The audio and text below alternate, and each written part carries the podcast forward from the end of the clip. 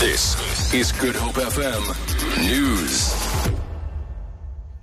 The UDM has described as narrow Cabinet's decision to establish a task team to investigate the decision of four major banks to stop doing business with the Gupta family owned company Oakbay.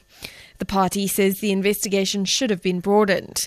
Nqabayomzi Kwankwa is the UDM chief whip in Parliament and spokesperson on finance power, or if you like, too much power to economically assassinate people's businesses. They should also not be allowed to move into this, the political sphere. They can't play politics. However, uh, you can't take that decision on the basis of one relationship that has been severed. They should have looked at how many businesses in the past where banks have actually decided to end relationships with them and what were the reasons. If it's a widespread problem, then intervention would make sense if one says that you are intervening in order to try and make sure that there is a framework or guidelines in terms of how banks deal with businesses, not just in protection, you do that in protection of one business.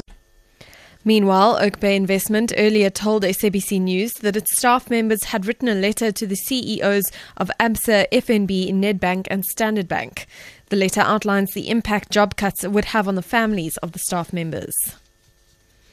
SACP General Secretary Blade Nzimande has warned that factionalism in the ANC has the potential to weaken the ruling party. He led thousands of supporters in a march in Durban yesterday. They protested against alleged state capture by big business. Nzimande says the ANC is alienating the people of South Africa, particularly the poorest of the poor, as some leaders enrich themselves. He says there's a relationship between factionalism and corporate capital. Let us be clear, comrades.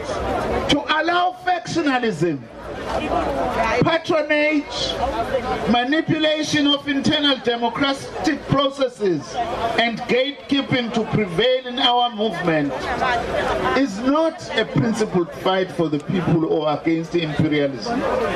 It is to weaken our movement and it is to prepare grounds for unbridled exploitation and imperialism. And President Jacob Zuma is holding private talks with his Iranian counterpart Hassan Rouhani in the capital, Tehran. The aim of the visit is to revitalize and expand economic ties between Pretoria and Tehran. Iran holds 10% of the world oil reserves and has the world's second largest natural gas reserves.